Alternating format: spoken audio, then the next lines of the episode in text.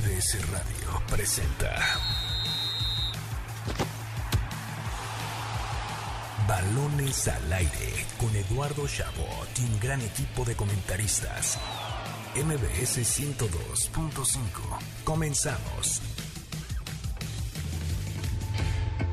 ¡Arrancamos! Balones al aire en este sábado, sábado 19 de junio del año 2021. Un gusto que nos sintonicen aquí en MBS 102.5 de FM. Yo soy Eduardo Chabot en una tarde de mucho análisis, de mucha diversión porque la Euro terminó con su segunda fecha. La Copa América con un nivel muy inferior, también ahí va en ese camino, lo siento mucho Nico, pero la Copa América sí deja mucho que desear. Y por supuesto la NBA que está que arde con los playoffs, con las semifinales de conferencia, así que mucho que analizar. Carlos Alberto Pérez, un gusto saludarte y tenerte aquí con nosotros un sábado más. Hola, ¿qué tal Eduardo, Nicolás, a todo el auditorio?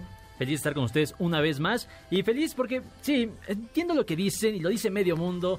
Y no me canso de leer eh, eh, tweets que dicen, ay no, es que no se compara el fútbol de la Copa América con el, con el de la Euro y, y que por eso han ganado los últimos mundiales en los últimos 19 años y no sé cuánta cosa, pero yo estoy feliz porque terminando la, la, Euro regularmente empieza la Copa América y a mí me encanta tener fútbol las 24 horas del día. Es como que se te acaba el, el platillo fuerte y dices, bueno, mínimo hay una sobremesa. Un para, postrecito. Para bajar Oye, un poco. No me puedes decir que ver a Messi no es un buen postre. Sí, el problema es que Messi juega uno de todos los partidos y el, Con el eso otro. basta. Y Brasil, que puede interesar. Nicolás Schiller, le dimos con todo a tu país natal y a su confederación. Lo siento mucho. No, eh, un gusto saludarte Sí, también a ti, nada, Carlos, y a todos del otro lado. aquí. Yo creo que te estás exagerando brutalmente, o sea, la Copa América... Hay gente que no sabe que está la, Co- la Copa América inició hace una semana para nuestra querida audiencia que no lo sabe. Yo creo que sí saben porque al ser el mejor programa de deportes deberían estar Eso es cierto. informados de, de que está la Copa América en transcurso.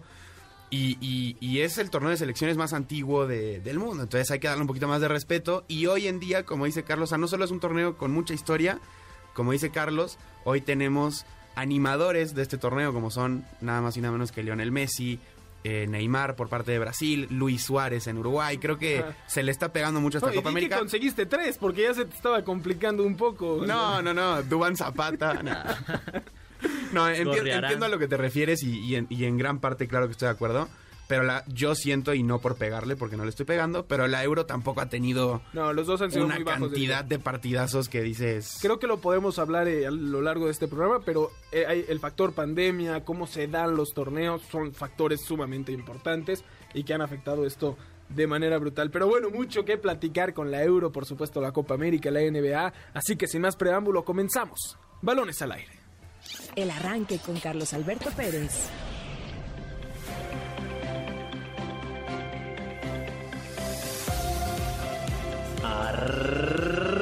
Arrancó la decimosexta edición de la Eurocopa. Este sábado concluyó la segunda jornada de la fase de grupos con tres partidos espectaculares. Primero, a las 8 de la mañana, Hungría le sacó el empate a la favorita Francia y quedaron 1-1 dentro de un estadio Ferenc Puskas a reventar. Más tarde, en el Arena Múnich, Alemania despertó y apabulló 4-2 a la Portugal de Cristiano Ronaldo, por lo que dejaron ardiendo el grupo H de la muerte. Finalmente, España y Polonia cerraron la jornada con un duro empate para la selección hispana a un gol, que los deja momentáneamente en el tercer lugar de su grupo E, detrás de Eslovaquia y Suecia. La próxima semana concluirá la fase de grupos de la Euro 2020 y el sábado dará inicio la fase final del torneo. Así, el campeonato europeo de la UEFA. El balones al aire. Escuchábamos el arranque, cortesía de Carlos Alberto Pérez, con lo que ha sucedido en esta Euro, donde primero voy a felicitarlos, muchachos, porque de verdad, cuando, cuando hacen análisis que llenan, que finalmente se, se fortalecen con argumentos, como lo que hicieron la semana pasada, pues es bonito, ¿no? Carlos decía, Bélgica tiene un equipazo, pero no veo defensa. Y sí, le gana Dinamarca el otro día, pero sí veíamos a una selección danesa golpeada anímicamente de manera clara. Obviamente la baja de Eriksen, que es muy sensible para el equipo, pero de todas formas Dinamarca pues fue mejor en el transcurso de los 90 minutos, en gran medida porque Bélgica defensivamente no, no, no es una potencia. Y por el otro lado, Nico, cuando te preguntábamos quién era tu decepción, dijiste, no sé si es decepción porque no es una potencia, pero yo creo que Croacia. Y sí, finalista de la última Copa del Mundo y ahora Croacia en un grupo con República Checa y Escocia, pues suma un punto, ¿no? En dos partidos. Yo creo que lo de Bélgica, estoy de acuerdo con, contigo y también le aplaudo a Carlos por su predicción. Pero eh, creo que Bélgica, cuando entra Kevin De Bruyne, cambió el, todo el transcurso del partido. Que no O siente sea, la mitad de la cara, por cierto. Pero para mí, en, en ese momento, Bélgica empezó a hacer esta máquina, por decirlo de alguna forma, que, que todos creemos que puede llegar a ser. O sea, para mí revolucionó el partido. Y es que en ofensiva, además, y, otra vez, ya, no, vamos a vivir todo el programa diciendo que Carlos tenía razón, pero eh, en ofensiva es una máquina, no quiero decir al nivel de Francia, que es esta este tridente de Mbappé, Benzema y, y Griezmann, pero con los dos Hazard, con Lukaku, eh, que con De Bruyne ahí, ¿no? Tienes un equipazo a- al frente que te puede generar mucho y que eso es lo, lo que finalmente les dio la victoria frente a Dinamarca, ¿no? Sí, Yannick Ferreira Carrasco, Dries Mertens, eh, tienen un equipo impresionante de, de tres cuartos de cancha para adelante. Y yo creo que sí, es el potencial de Bélgica es inmenso y coincido con, con Nicolás en el momento en que entra en que entra Kevin De Bruyne, el equipo cambia totalmente, radicalmente, pero en realidad el equipo cambia, ¿qué será? ¿25 minutos? ¿20, segun- 20 minutos del, del segundo tiempo? Porque después recupera la, la- el dominio Dinamarca y le vuelve a generar oportunidades a Bélgica y realmente no, no le empatan casi de milagro. Entonces, Bélgica tiene muchísimo potencial, pero es muy irregular, muy irregular en todas las fases, sobre todo en defensa, lo que venimos, lo que venimos eh, platicando. Y también, pues Dinamarca tiene muy mala suerte. Le han tirado seis veces en el torneo y le han metido tres goles. Entonces, Decíamos, ¿no? Eh, en el 92, que Dinamarca gana la, la Euro, califica por, por fortuna, ¿no? Porque selecciones que estaban clasificadas no pueden ir por diferentes razones. Invitan a Dinamarca y acaban siendo campeones.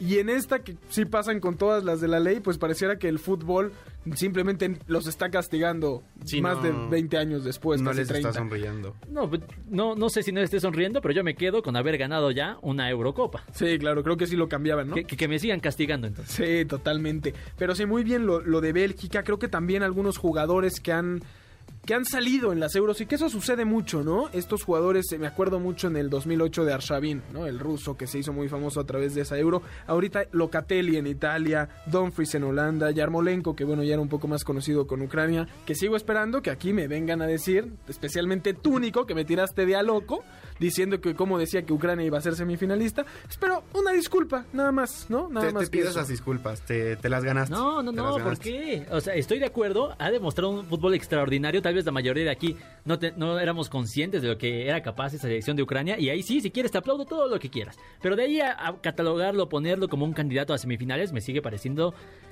De oh, locos. Casi, ¿Cuál- casi, cuál era tu casi, final? casi demencial. Mi final era es Inglaterra-Italia. Ah, ok. La mantengo. ¿Quién, quién había puesto a Portugal? Tú lo habías puesto, ¿no, Nico? Lo siento mucho.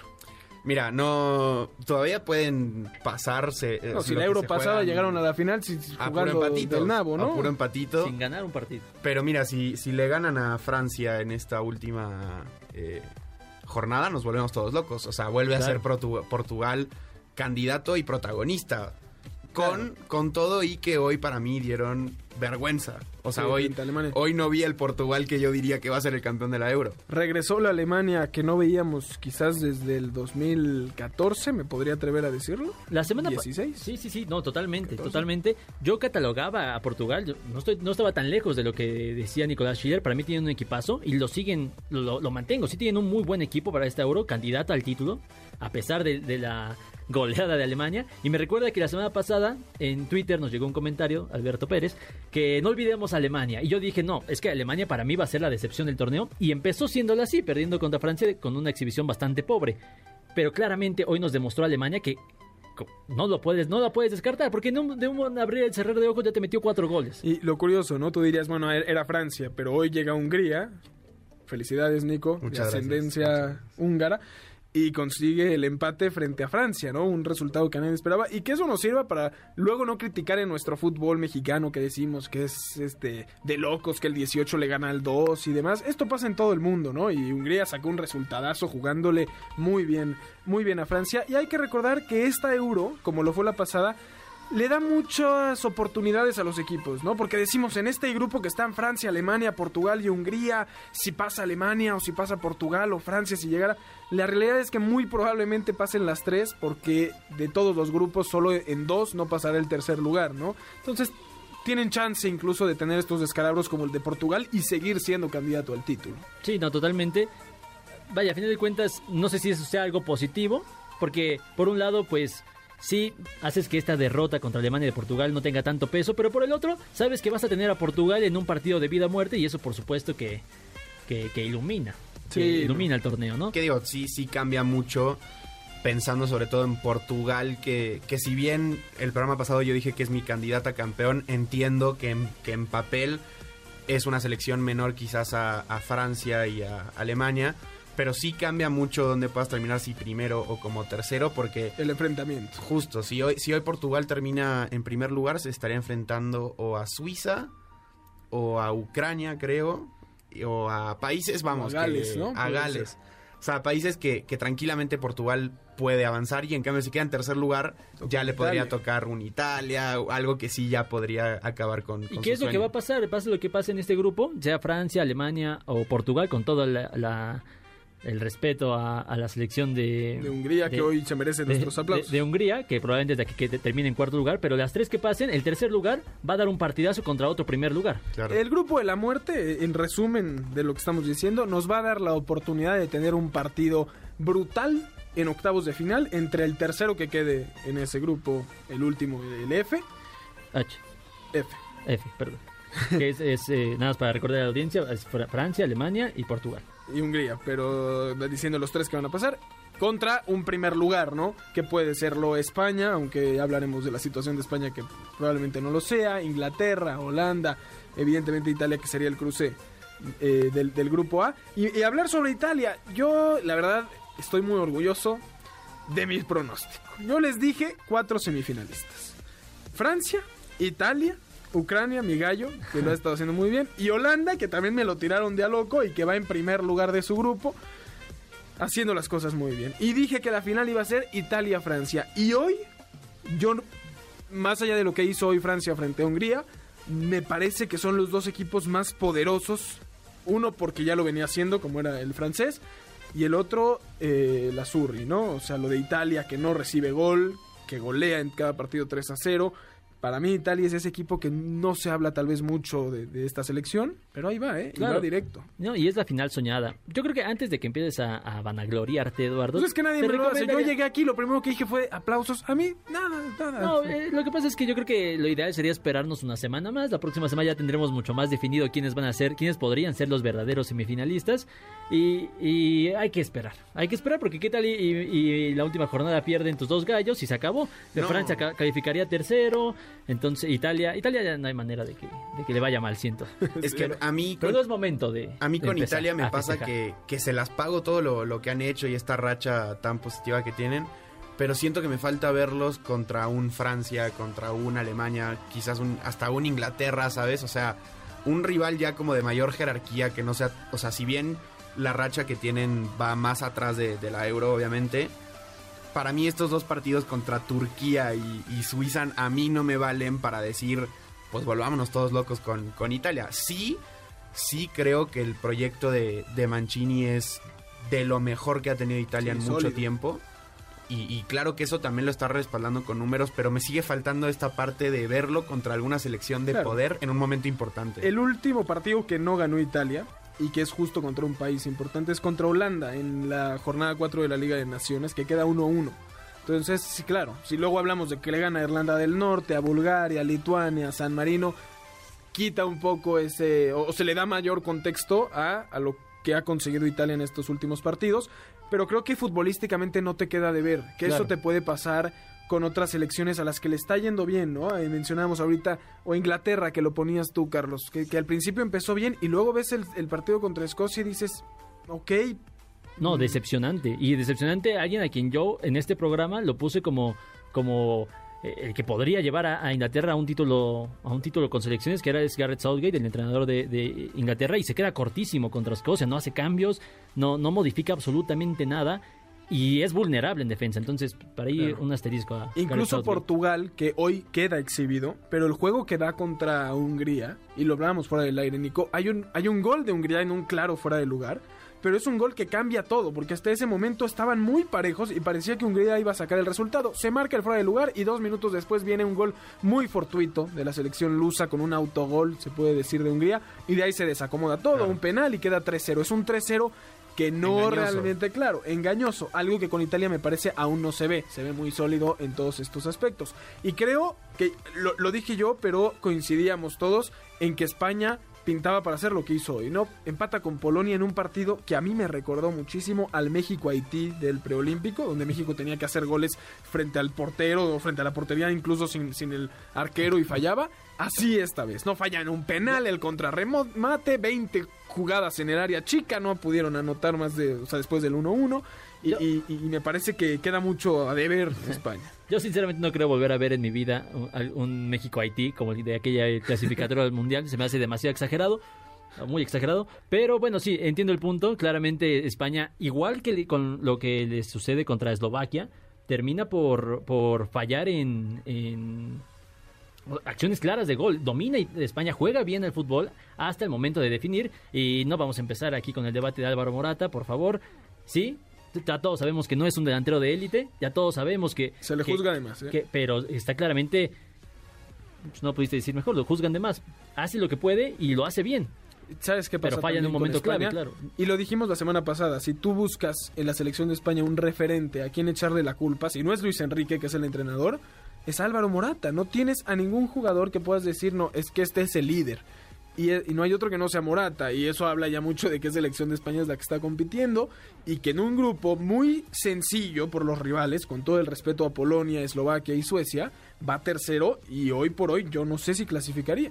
No, y, y justo retomando un poco la, a la selección italiana para hacer una comparación, es justamente a Italia le están respondiendo sus delanteros, como pueden ser, bueno, en el primer partido Insigne e Immobile, y en este último partido Immobile, eh, hablando de los delanteros particularmente, y España justamente no le está faltando esta parte del gol y aparte erran un penal, o sea, pero como dices tú, es le- les falta esta figura de de líder, de alguien que, que pueda... Que se cargue el equipo al hombro. que se cargue el equipo al hombro y, y- y ni siquiera volteas a la banca y puedes decir, ah, bueno, pues metemos a este y nos saca las papas. Y lo, sea, y lo que se dice mucho es también de la lista, ¿no? Que pone Luis Enrique, el Eso entrenador de España, porque tienes dejas fuera a jugadores que podrían ser líderes, por supuesto, como, como Sergio Ramos, aunque no juegue un minuto, es líder. Y que había argumentos para no llevarlo, ¿no? De Sí, sí, no, por, por supuesto, pero sí, vaya, siento que un capitán como Sergio Ramos Para no mí va a no. sobrar en un plantel. Exacto, para mí no hay Pe- argumentos. Pero bueno, otros No, jugadores... futbolísticamente, que haya estado lesionado todo el año, que...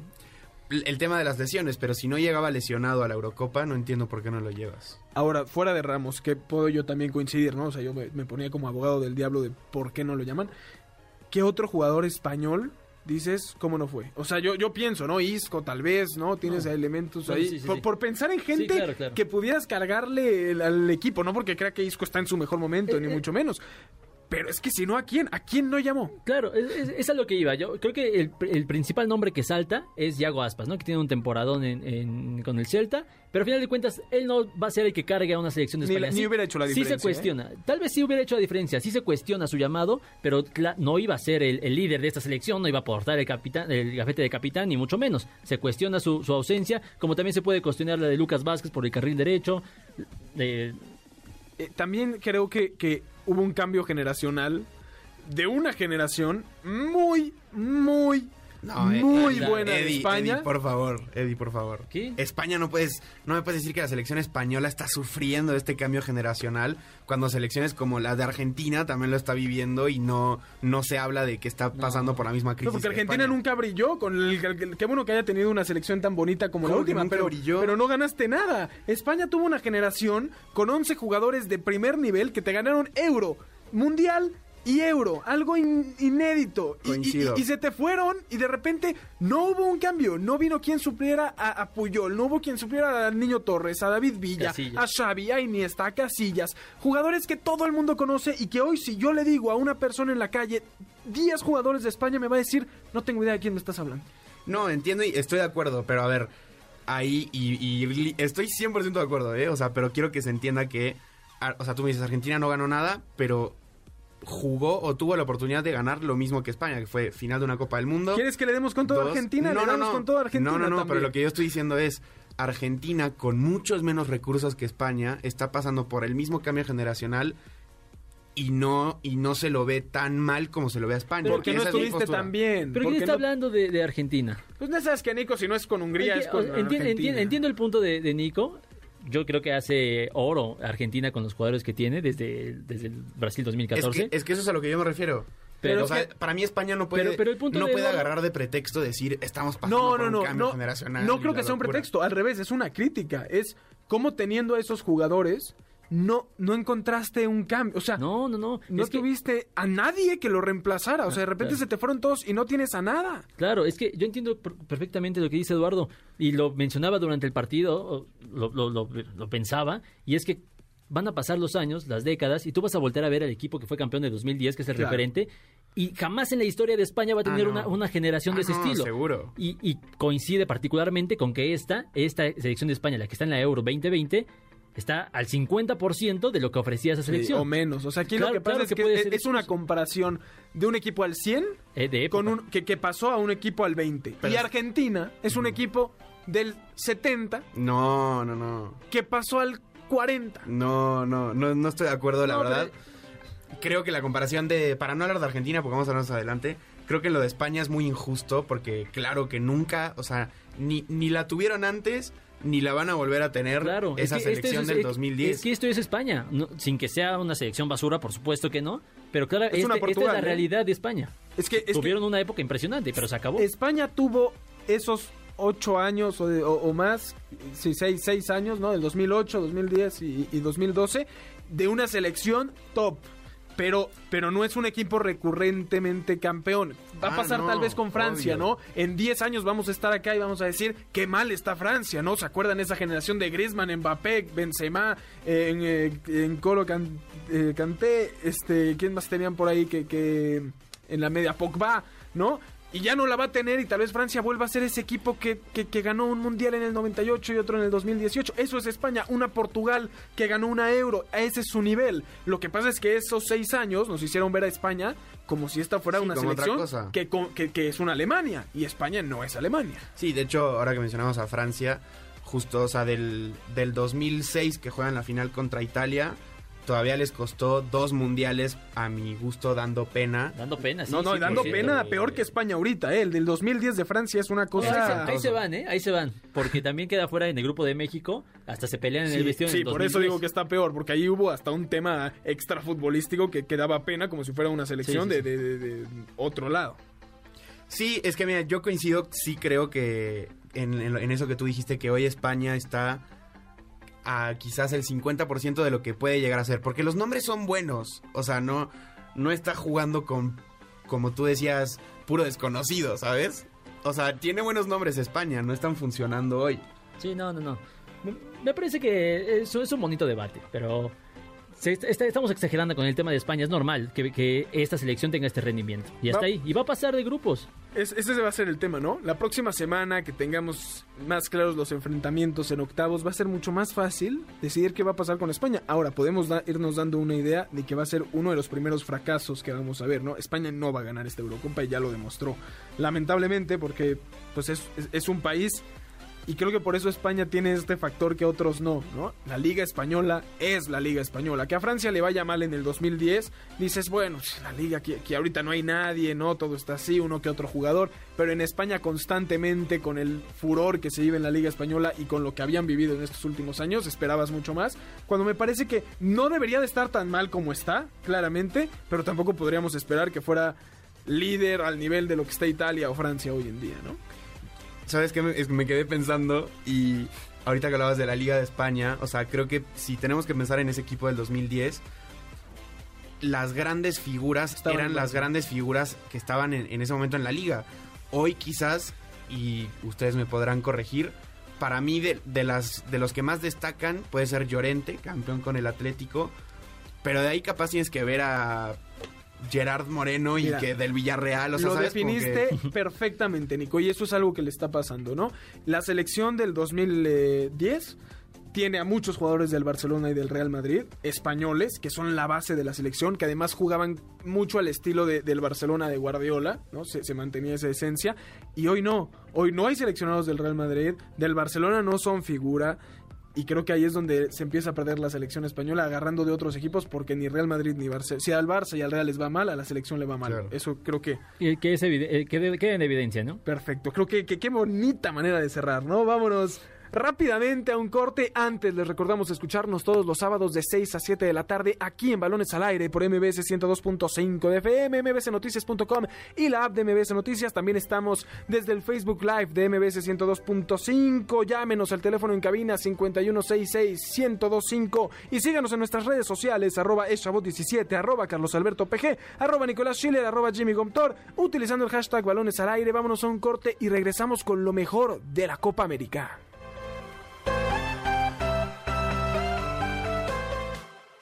¿Sabías que? Con Nicolás Schiller.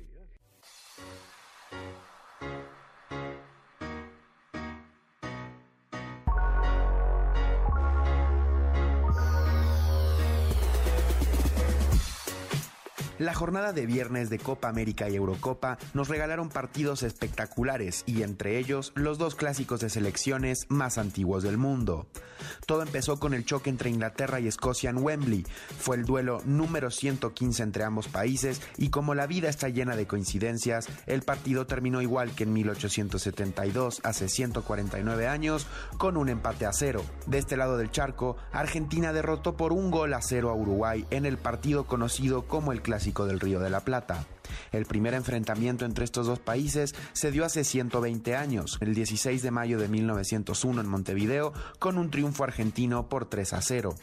Los dos son los países más ganadores de Copa América, Uruguay con 15 títulos y Argentina con 14, y cuentan los dos con 5 enfrentamientos a eliminación directa, con ventaja para los charrúas en 4 de esas 5 eliminaciones, en la que destaca la primera final de la Copa del Mundo en 1930.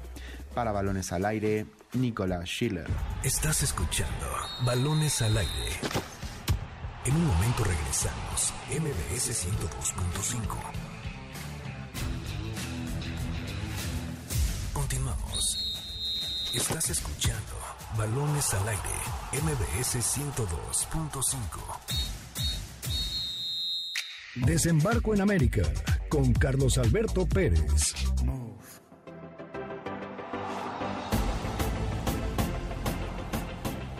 Desembarcamos en Brasil para la fase de grupos de la Copa América 2020, donde hasta el momento se han disputado las primeras dos jornadas. En la primera fecha, Brasil abrió con una cómoda victoria 3 a 0 sobre Venezuela y Colombia derrotó 1 0 a Ecuador. Más tarde, Argentina igualó 1-1 contra Chile y Bolivia cayó 3 por 1 ante la selección de Paraguay.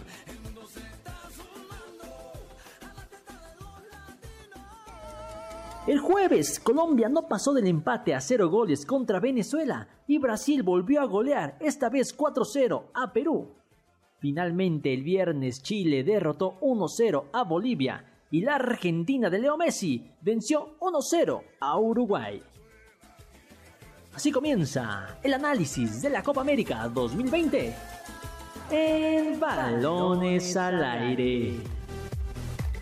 Tercera jornada de la Copa América y la pelea por la clasificación se intensifica. Argentina y Paraguay se verán las caras este lunes buscando una victoria que los acerque al otro lado de la clasificación, por lo que ambos saldrán con lo que tienen para apoderarse del triunfo. El partido pone a los albicelestes como favoritos, sin embargo los guaraníes no son una presa fácil y lucharán hasta el final. ¿Quién será el ganador? Entra en este momento a caliente.mx, regístrate y recibe 400 pesos de regalo para que le metas a tu equipo favorito. Por ejemplo, si le metes 400 200 pesos a que Argentina sea el ganador del partido, podrías cobrar hasta 620 varos. Caliente.mx, más acción, más diversión. Escuchamos esta nueva sección de Desembarco en América, cortesía de Carlos Alberto Pérez, con lo que sucede en esta Copa América que ahora sí te toca defender, Nico, porque yo no estoy disfrutando esta Copa América. Es cierto, la Euro tampoco está al nivel de otras ediciones, pero esta Copa América, con muchas cosas en contra, como el que se haga en Brasil, donde hay cuatro sedes donde no hay aficionados,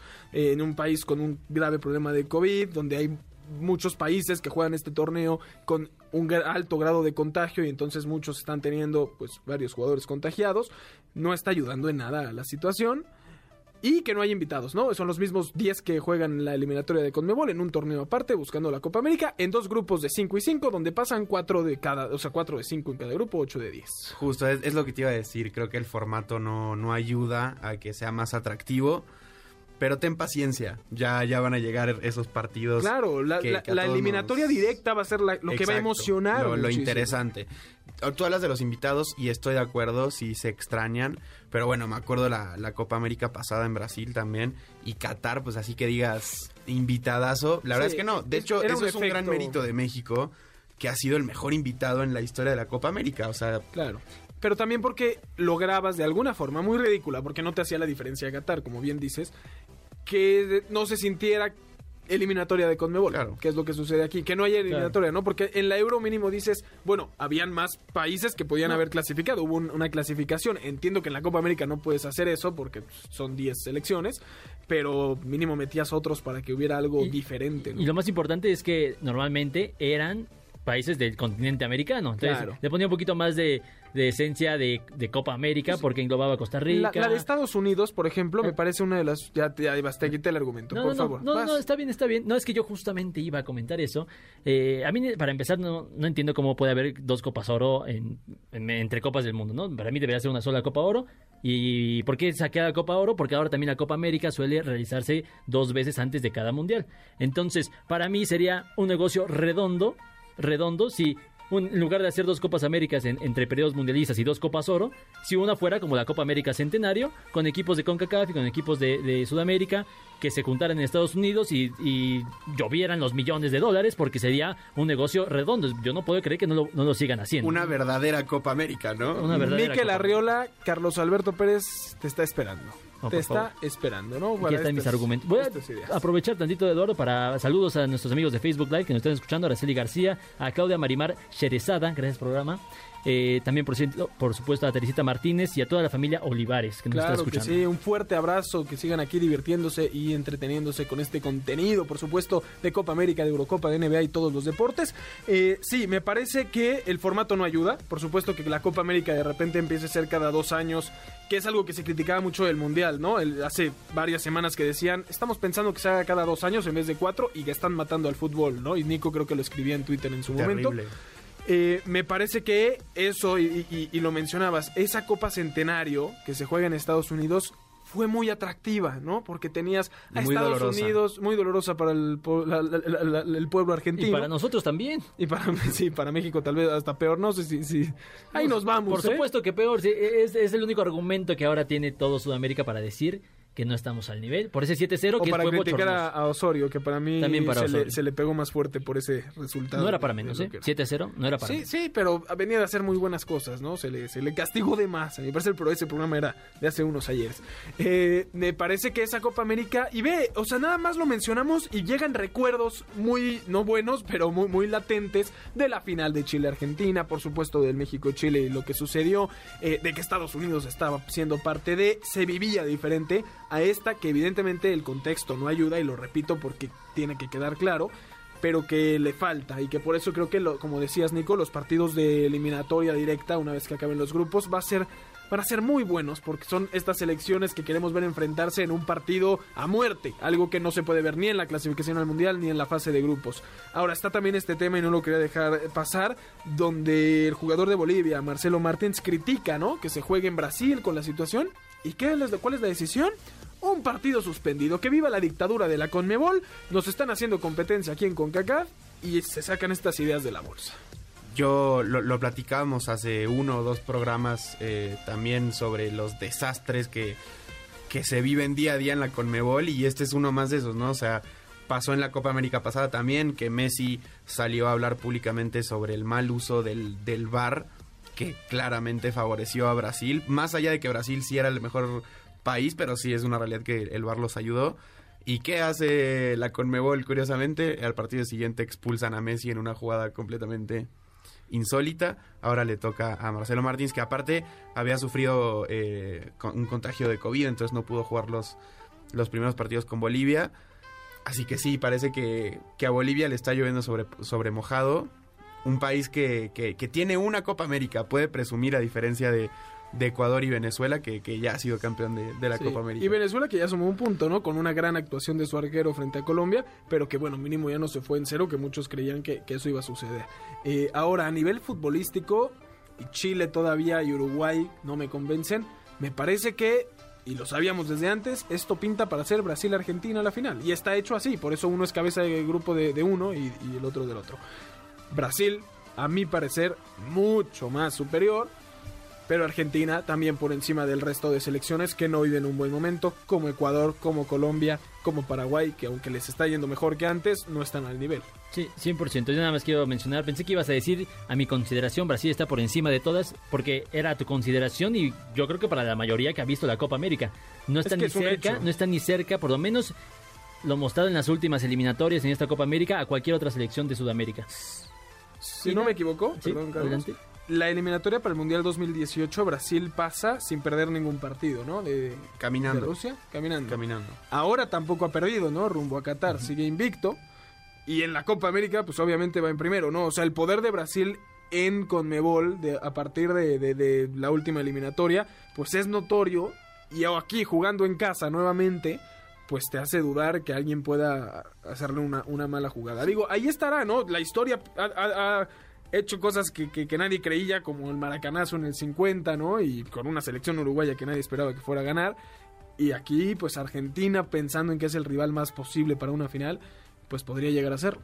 Ojalá, yo creo que yo le pego mucho al señor Lionel Scaloni porque hasta esta victoria contra Uruguay, Argentina llevaba 3, 4 partidos donde daba muy buenos primeros 45 minutos, hasta alcanzaba a ponerse en ventaja y en el segundo tiempo parecía que no había ningún tipo de charla, ningún tipo de motivación, que no sé qué pasaba con Argentina, que siempre les empataban los partidos o algo pasaba, pero que Argentina terminaba dando lástima eh, al final de los 90 minutos. Y contra Uruguay se vio otra cara. Yo creo que si Argentina, o bueno, si más bien Scaloni entiende que la defensa tiene que estar sí o sí el Cuti Romero, que no solo es el mejor defensa argentina, fue el mejor defensa de la Serie A directamente. Ahí, o sea, tienes que agarrar tus mejores elementos para poder competir con lo que la que pinta para ser la mejor selección que es ¿Tiene Brasil. Argentina con qué Totalmente. pelearle a Brasil? Totalmente. Sobre Sí. todo la historia encima. No, y, ade- y además yo no quiero dejar de pasar este tema de Argentina para mencionar algo que a mí me pareció impresionante, cada, cada- me, me resulta increíble, de hecho, cada que lo escucho. La Argentina, que tanto criticas de Leonel Scaloni, la selección argentina, por supuesto, tiene 15 partidos consecutivos sin perder. ¿Cómo, cómo, cómo enfrentas ese argumento? ¿Y cómo no lo puedes poner como candidato serio al título? 15 partidos sin perder de Leonel Scaloni. Es que para mí ca- candidato es, y, y, por ejemplo, dentro de estas quizás incongruencias, por decirlo de alguna forma, es se le está pegando mucho últimamente a Lautaro Martínez, cuando Lautaro es el goleador del ciclo de Scaloni, ¿no? Creo que tiene 15 goles en 18 partidos, no sé, más o menos. Pero es una realidad que, o sea, yo hablo particularmente de estos últimos cuatro partidos, cinco partidos de Argentina que han sido espantosos, porque es más, cuando Argentina le gana a Bolivia en La Paz después de 15 años, yo fui el primero en aplaudir y decir, esto es todo de Scaloni, ¿sabes? Pero sí es una realidad para mí que hay veces que parece que improvisa, los cambios sí 100% son su punto débil, o sea, Lo Celso lo saca siempre y es el mejor jugador de la media de Argentina. Ahora, eh, también el contexto, Carlos, sí, 15 sin perder. De los últimos 6 ha empatado 1, 2, 3, 4, ¿no? O sea, 4 son Sí, empate no, no, no. contra selecciones que les debería de ganar, como Paraguay, Chile, Colombia. Y que les estabas ganando y te empatan. Claro, y eso es lo que se critica, no más porque Claro, tienes claro. una generación. Ahora, y para finalizar esto antes del corte, y lo dijimos la semana pasada, pero creo que, creo que va a ser muy interesante porque hay dos historias que si fracasan es de lo que se va a hablar. Si Brasil no es campeón, va a ser un fracaso porque posiblemente va a perder la final o se va a hablar de que Brasil perdió su Copa América con lo que venía siendo una potencia y si Argentina no es campeón, pues se hablará otra vez de que Messi simplemente no puede ser campeón con Argentina. Sí, totalmente. Es una crítica pues desmesurada, injusta en contra de, de Leo Messi. Bueno, pero que es un también, hecho. Sí, no, es un hecho, es un hecho y, y nadie va a decir que no. Si, la, si vuelve a perder, pues la perdió. No, Claro. no, no, no va a haber más. Pero creo que si Argentina funciona y tiene estos 15 partidos sin perder, se deben principalmente a la injerencia de Leo Messi. Claro. Claro, y, justo contra Uruguay se vio una de las mejores caras porque, eh, y eso sí se lo puedo reconocer a Scaloni, esta selección argen- argentina no es Messi y 10 más. O sea, de hecho Messi cumple un rol más de armador, vaya, por decirlo de alguna forma. No es el que, si bien contra, por ejemplo, eh, contra Chile mete el gol de tiro libre y tal, hoy Messi ya no es únicamente el que te saca las papas. Que está bien porque el mayor problema de la Argentina de antes era que el equipo tenía que jugar para Messi. Exacto. Y no sabían porque Messi sabía jugar con el Barcelona y ese era el mayor conflicto. Y ahora Messi tomó el papel de decir, ustedes no pueden jugar para mí, yo voy a jugar para ustedes. Exactamente. Y eso es lo que le puede dar algo a esta, a esta selección argentina. No, Antes no. del corte, ¿quieres decir algo, Carlos? Sin nada mencionar a la audiencia, este partido de Argentina, nuestra audiencia, que yo sé que es americanista, un gran sector de nuestra audiencia. El gol lo anota Guido Rodríguez, No, exjugador del club. Para América. eso me hiciste no mandar a corte. Sí, por- tenía que saber, el, el Datos, no auditorio, el auditorio tenía que Datos, saber. datos, Datos, opiniones, opiniones. ¿no? Sí, jugó, jugó en el América, hoy ya no está ahí, ¿verdad? Pero Está en mi Betis. Digo, está en, en el Real Betis de España. Vámonos rápidamente a un último corte. Antes de recordamos escucharnos todos los sábados de 6 a 7 de la tarde aquí en MBS 102.5 de FM, mbsnoticias.com y la app de MBS Noticias. También estamos desde Facebook Live en MBS 102.5 y por supuesto nos pueden llamar al teléfono en cabina 5166-1025, 5166-1025. También seguirnos en nuestras redes sociales, arroba eshabot17, arroba Carlos Alberto PG, arroba Nicolás Schiller, arroba Jimmy Gomtor y utilizando el hashtag balones al aire. Vámonos rápidamente un corte y regresamos con lo mejor de los playoffs de la NBA. Un día como hoy con Eduardo Chabot. Un día como hoy, pero de 1978, llegó a este mundo el mejor jugador de baloncesto que Alemania haya visto. El 19 de junio de 1978 nació Dirk Nowitzki. Considerado como uno de los mejores ala pivots en la historia de la NBA, Dirk fue seleccionado por los Milwaukee Bucks en 1998 para ser traspasado inmediatamente a los Mavericks de Dallas, donde demostró su lealtad jugando para el equipo las 21 temporadas que duró su carrera. La versatilidad de Nowitzki, a pesar de medir 2 metros con 13 centímetros, lo hizo ganador del premio a jugador más valioso de la NBA en 2007, así como a 14 selecciones para el Juego de Estrellas y finalmente un título de la NBA en 2011, donde además de consagrarse como el mejor jugador de las finales, fue capaz de detener al poderoso Miami Heat de LeBron James, Dwayne Wade y Chris Bosh. Por si fuera poco, el liderazgo del alemán también fue trasladado a su selección nacional, donde consiguió la medalla de bronce en el Mundial del 2002 y la plata en la Euro 2005, siendo el jugador más valioso en ambas competencias. Hoy, a 43 años del nacimiento de Dirk Nowitzki, recordamos la carrera del mejor jugador europeo que ha pisado una cancha de NBA, máxima estrella en la historia de los Mavericks de Dallas y un deportista que puso siempre por delante su lealtad a quienes nunca dudaron de él. Estás escuchando Balones al aire. En un momento regresamos. MBS 102.5. Continuamos. Estás escuchando Balones al aire. MBS 102.5. Lo mejor del deporte con Jimmy Gómez Torres. En un intento de alargar la serie hasta 7 juegos, el Jazz de Utah, quienes habían terminado la temporada como el mejor equipo de la conferencia oeste, cayó en las semifinales ante los Clippers, por increíble que esto suene. Aún sin Kawhi Leonard, quien es baja por lesión, los Clippers ganaron el juego 6 por 131 a 119 y avanzaron así por primera vez en su historia a las finales de conferencia. Los Suns, quienes parecían estar ya de vacaciones luego de barrer a los Nuggets, llegan a la final de conferencia con una semana entera de descanso. Sin embargo, Chris Paul aún es baja para Phoenix y de momento Kawhi Leonard lo es para Clippers. Suns contra Clippers a partir de mañana a las 14:30 horas en las finales de conferencia. Mientras tanto en el este sí tendremos juego 7, en un juego del que se hablará por mucho tiempo, Contra todo pronóstico, los Hawks lograron remontar una desventaja de 26 puntos para arrancarle el partido 5 a los Sixers. Sin embargo, de la mano de Joel Embiid, los Sixers sacaron el partido 6. Los Hawks, que parecen depender de Trey Young, se vienen ante el proyecto de Doc Rivers y los Phillies mañana a las 19 horas. Y hoy tendremos al primer finalista de la conferencia este. Nets y Bucks se enfrentan en el juego 7 de la serie. Kevin Durant busca tener otra noche mágica acompañado de James Harden. Ante Giannis y los Bucks, los Nets buscan un boleto a las finales de conferencia. Esta noche a las 19.30 horas. Para balones al aire, Jimmy Gómez Torres. Estamos de vuelta en Balones al Aire por MBS 102.5 de FM. Yo soy Eduardo Chabot, me acompañan como cada sábado Carlos Alberto Pérez y Nicolás Schiller. Escuchábamos el audio de Jimmy Gómez Torres con lo que sucede en la NBA, Nico.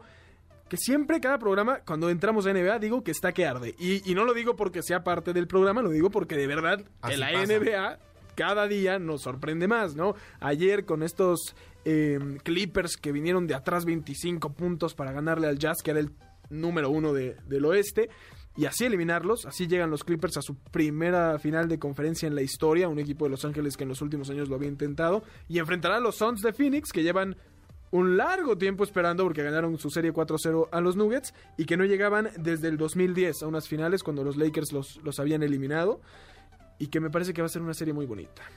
Es Nada más, muy... an- ajá, antes y sin Kawhi Leonard. Creo Exacto. que es muy importante decir eso. Continúen. Estás No, y- presente en el programa, Carlos. Qué Por gusto. supuesto. Y además, para mí no es dato menor decir que en 51 años de, de- de historia que tienen los Clippers, eran el equipo, contando todas las ligas profesionales de Estados Unidos, o sea, de béisbol, fútbol, fútbol americano, la que tú quieras, eran el equipo que más tiempo se había tardado en llegar a esta instancia, pues, o sea, al penúltimo partido antes de la gran final. Y que Y- si nos están viendo chavitos, que sepan que los Clippers estaban borrados de la mente del, aficionado hasta quizás la llegada de Blake Griffin hace 10 años, ¿no? Antes eran los Lakers y ahí juegan también Claro, los Clippers. el otro equipillo ahí de Los Ángeles. Sí, totalmente. Eh, y, y eso que aún con, con- en esa época de Blake Griffin, la, la fortuna nunca le sonrió a los Clippers. La temporada pasada estuvieron realmente muy cerca.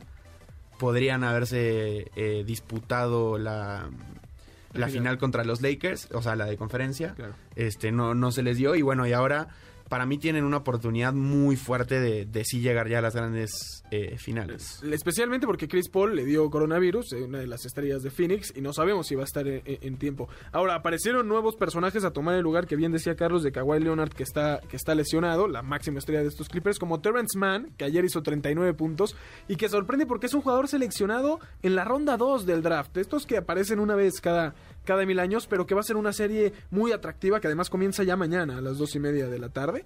Y las otras, eh, el este, que está mucho más peleado. Ningún equipo todavía en las finales de conferencia. Hoy, a las 7 y media, literalmente en 35 minutos, los Nets, los poderosos Nets, que son el equipo quizás con más estrellas en este momento, reciben a los Bucks de Milwaukee, de Giannis Antetokounmpo, en el Game 7. Juego 7, el ganador pasa a las Todo finales de conferencia.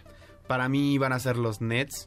Me gustaría que fueran los Bucks, no por nada en particular, pero Los Nets son el equipo que quien no le va a Brooklyn no quiere que gane. Exactamente. ¿no? Que compraron estrellas, compraron a Durant, a Harden, a Blake Griffin, a Kerry Irving que está lesionado. Nadie que no le vaya a los Nets los quiere ver ganar.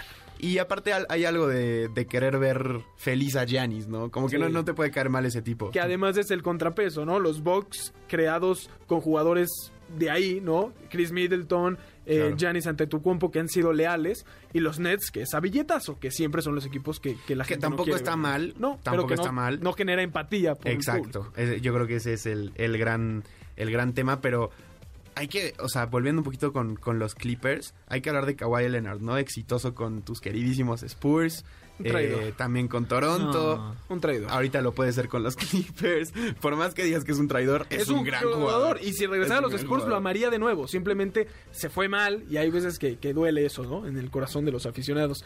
Ahora, el ganador de esta serie, ni siquiera serie, de este partido, eliminación directa entre Nets y Bucks de esta noche, se medirá al que gane el juego 7 de mañana, que también se fueron a un juego decisivo, entre los Philadelphia 76ers y los Atlanta Hawks, los, los halcones de Atlanta, en Filadelfia, mañana a las 7 de la noche, que también es un par de equipos muy, muy eh, buenos, por no quererle dar más adjetivos, pero muy diferentes, ¿no? Unos 76ers que aunque son favoritos, tienen ahí a Joel Me han Embiid decepcionado. medio lesionado, Ben Simmons en un nivel malísimo, y del otro lado los Hawks que con Trey Young de estrella principal, pues podrían darle su primera gran gloria a Atlanta. Qué playoffs eh, de, de Trey Young. Lo- o sea, yo no le voy a, a los Knicks, para los que nos escuchan, yo soy Celtic, pero... De Boston. De Boston.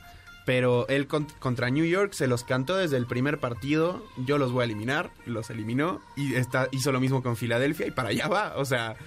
Y, sí, se y- cargó el equipo al hombro como un, eh, como un experimentado, ¿no? y es un chavito. Justo, eh, es que para mí eso es algo que a mí me asombra cañón. O sea, tiene la, la frialdad y el talento de un veterano y es apenas, se podría decir que apenas está empezando su carrera. O sea, Y que eso nos va a pasar con varios, ¿no? Lo veíamos con Donovan Mitchell, que queda eliminado con Utah. Eh, Luka Doncic con Mavericks, que a ver qué pasa ahí si se queda o no. Pero mucho, mucho que va a haber en la NBA. Y por supuesto lo que queda. La próxima semana estaremos hablando de las finales de conferencia. Lo mejor de esta NBA. Antes de irnos, Carlos, querías decir algo sobre el Checo Pérez, que sigue actu- haciendo actuaciones maravillosas en, en No, NASCAR. va- en Fórmula 1. va- vaya, que me dejan hablar en, en ese subloque predilecto. Pero ya nos vamos, No, así no. que apúrale. No, nada, mañana Checo arranca cuarto. Ese, ese tercer lugar en el Mundial de Constructores por primera vez para un mexicano en este momento de temporada. Ojo con, con Checo Pérez porque a partir de este momento va a empezar a competir por ganar carreras. Venga, Checo. Ojo, ojo con eso. Bien, bien el Checo, que es de lo, lo mejor de este país deportivamente. Y, y este no, y año, no ¿eh? me, me gustaría irme, mencionaba a Patricio Howard, que él sí está triunfando en la IndyCar, eh, la Fórmula 1 de los estadounidenses, por así decirlo, también mexicano con posibilidades de llegar a la Fórmula 1. Sí, no está de más, por supuesto, mencionar a estos mexicanos que están triunfando a nivel mundial. Vámonos, muchachos. Muchísimas gracias, Carlos Alberto Pérez. A ti, Eduardo, Nico, a todo el auditorio, feliz de haber estado con ustedes una vez más. Nicolás Schiller, muchísimas gracias. A ti, Eddie, a ti, Carlos, y a todos del otro lado. A nombre de Carlos Alberto Pérez, de Nicolás Schiller, de Jimmy Gómez Torres en la producción, por supuesto, de Luis en los controles. Yo soy Eduardo Chabot. Gracias por habernos sintonizado aquí en Balones al Aire. Los esperamos la próxima semana y quédense aquí en MBS 102.5 de FM.